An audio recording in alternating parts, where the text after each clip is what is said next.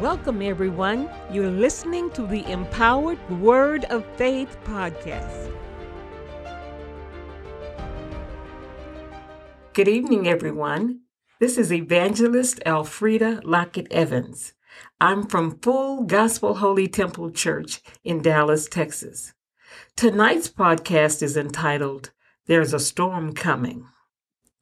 The sailor's story of Psalms 107 is told in verses 23 through 30. Verse 23 They that go down to the sea in ships, that do business in great waters. Now, if there is any group of people who should be able to appreciate God for his deliverance from an angry sea, it should be this group of people, the sailors. The sea is where their business is conducted. Verse 24 These see the works of the Lord and his wonders in the deep. These are the people who can see just how beautiful the sea is when the weather is good. Its quiet and majestic beauty is breathtaking. On the other hand, they also know that the sea can be horrible when the weather is bad. I personally lived through a terrible hurricane named Carla when I was about 16 years old, and I saw her firsthand effects on the Galveston Island in uh, Texas. I know that the tempestuous sea can be awful. A ship in the middle of that kind of storm must have been a frightening place for the sailors to be. Verse 25 For he commandeth and raiseth the stormy wind, which lifteth up the waves thereof. The He in this verse refers to God Himself. Only God has the power to raise this kind of storm and lift the waves in this manner. As a little girl, I remember that my grandmother would make us sit and be still in a storm because she said that God was doing his work. I'm not saying that every storm is an act of God's anger, but it would be wise for men to recognize that God has the power to stir up a storm. And yes, negative circumstances could very well be the result of God's anger at our bad behavior. Verse 26 They mount up to the heaven, they go down again to the depths. Their soul is melted because of trouble. Try to imagine with me how it might have been for the sailors on this ship. At first, the waves appear to take the ship as high up as a mountain. Then it pauses at this height for a moment.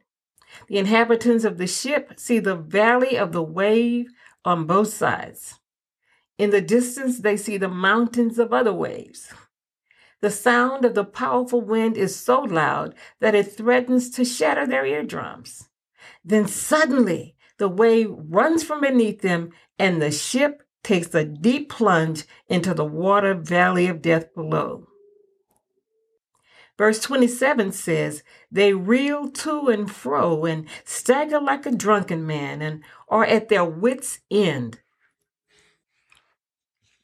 The battering of the winds, the waves, and the fright would cause some men to absolutely lose their minds.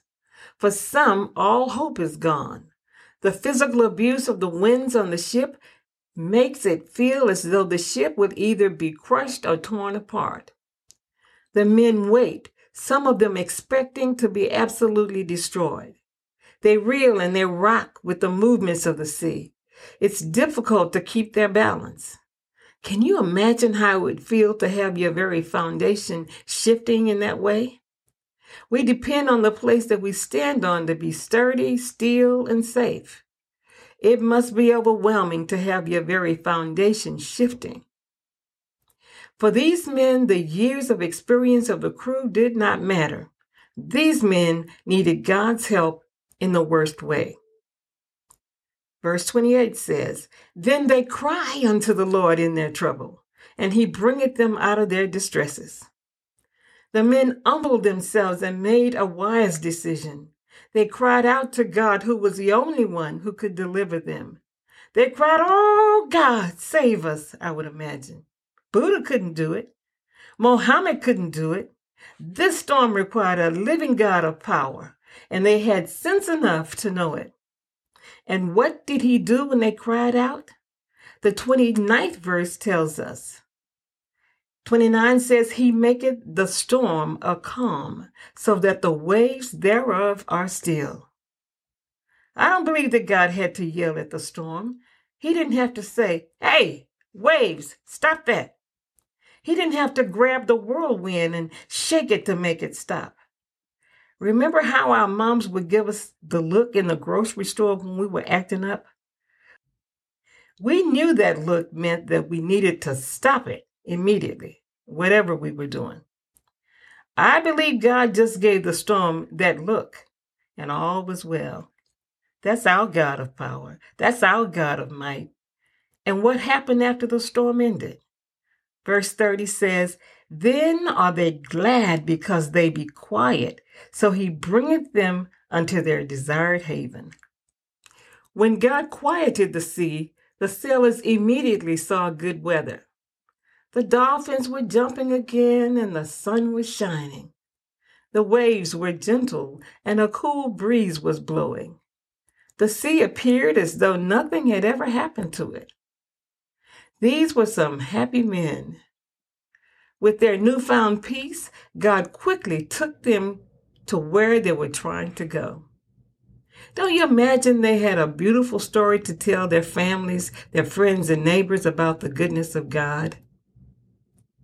I'm reminded of another situation in the New Testament of the Bible when Jesus' disciples had a similar experience. Uh, that situation is found in Mark 4 and 35 through 41. I'll read those verses. 35. And the same day, when the even was come, he said unto them, Let us pass over unto the other side. And when they had sent away the multitude, they took him even as he was in the ship. And there were also with him other little ships. And there arose a great storm of wind, and the waves beat into the ship, so that it was now full. And he was in the hinder part of the ship, asleep on a pillow. And they awake him and say unto him, Master, carest thou not that we perish? And he arose and rebuked the wind and said unto the sea, Peace, be still. And the wind ceased, and there was a great calm. And he said unto them, Why are ye so fearful? How is it that you have no faith? And they feared exceedingly, and said one to another, What manner of man is this, that even the wind and the sea obey him? Now, this situation was the same as that of the sailors in Psalm 107. The difference is that in the book of Mark, the men had Jesus on board.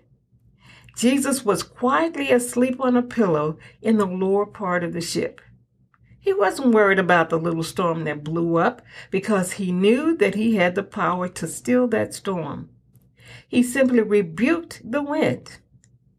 He might have said, Oh, shut up, and the wind quieted. What he said was, Peace, be still and everything negative turned positive. The Apostle Paul in Acts 27 and 28 was involved in a great storm in which the ship was destroyed. But God did not allow one soul to be lost. Paul extolled God's goodness for his deliverance. We should do likewise when we are delivered from a great storm. We will all experience storms in our lives. Every storm that arises is not the kind that occurs in the sea. Some are storms of sickness. Sometimes a storm is related to misbehaving children. At other times, the storm may be related to our finances. These kinds of storms are just as real as those faced by the mariners in Psalm 107 and those faced by the disciples in the fourth chapter of Mark. But the solution that quieted the storm then is the same solution for us today. Call on the name of the Lord, and he will answer your prayer. Rare is the person who is able to say, I haven't had any storms in my life. To them I say, in the words of my late grandmother Ada, baby, just keep a living. The storms will be there. Storms are meant to drive us to God. So when they happen, just cry out to Him. You need to repent first so that you can be right with Him. If you're not saved and you try to cry out to Him with anything other than repentance, He might not answer. But if you repent of your sins, you will have a right to call upon the name of the Lord, and He will answer you. Has anyone noticed that whenever America really gets into trouble, we, really they, don't mind calling on God? That's a very good thing to do. Unfortunately, though, as soon as the storm is quieted, America goes back to our, their sinful ways. We, they, act almost embarrassed that we, they, had to call on God for help. Now, that foolishness needs to stop, though, because if we, they, don't break this cycle, one day we, they, are going to call on the name of the Lord, and He is not going to answer. In Proverbs 1 22 through 33, he said that he would mock them when their calamity comes. How long, ye simple ones, will you love simplicity? And the scorners delight in their scorning, and fools hate knowledge. Turn ye at my reproof. Behold, I will pour out my spirit unto you. I will make known my words unto you. Because I have called and ye refused. I have stretched out my hand, and no man regarded. But ye have set at naught all my counsel, and would none of my reproof. Verse 26 says, I also will laugh at your calamity. I will mock when your fear cometh. When your fear cometh as desolation, and your destruction cometh as a whirlwind, when distress and anguish cometh upon you. Then shall they call upon me, but I will not answer. They shall seek me early, but they shall not find me, for that they hated knowledge and did not choose the fear of the Lord. They would none of my counsel. They despised all my reproof. Therefore shall they eat of the fruit of their own way and be filled with their own devices.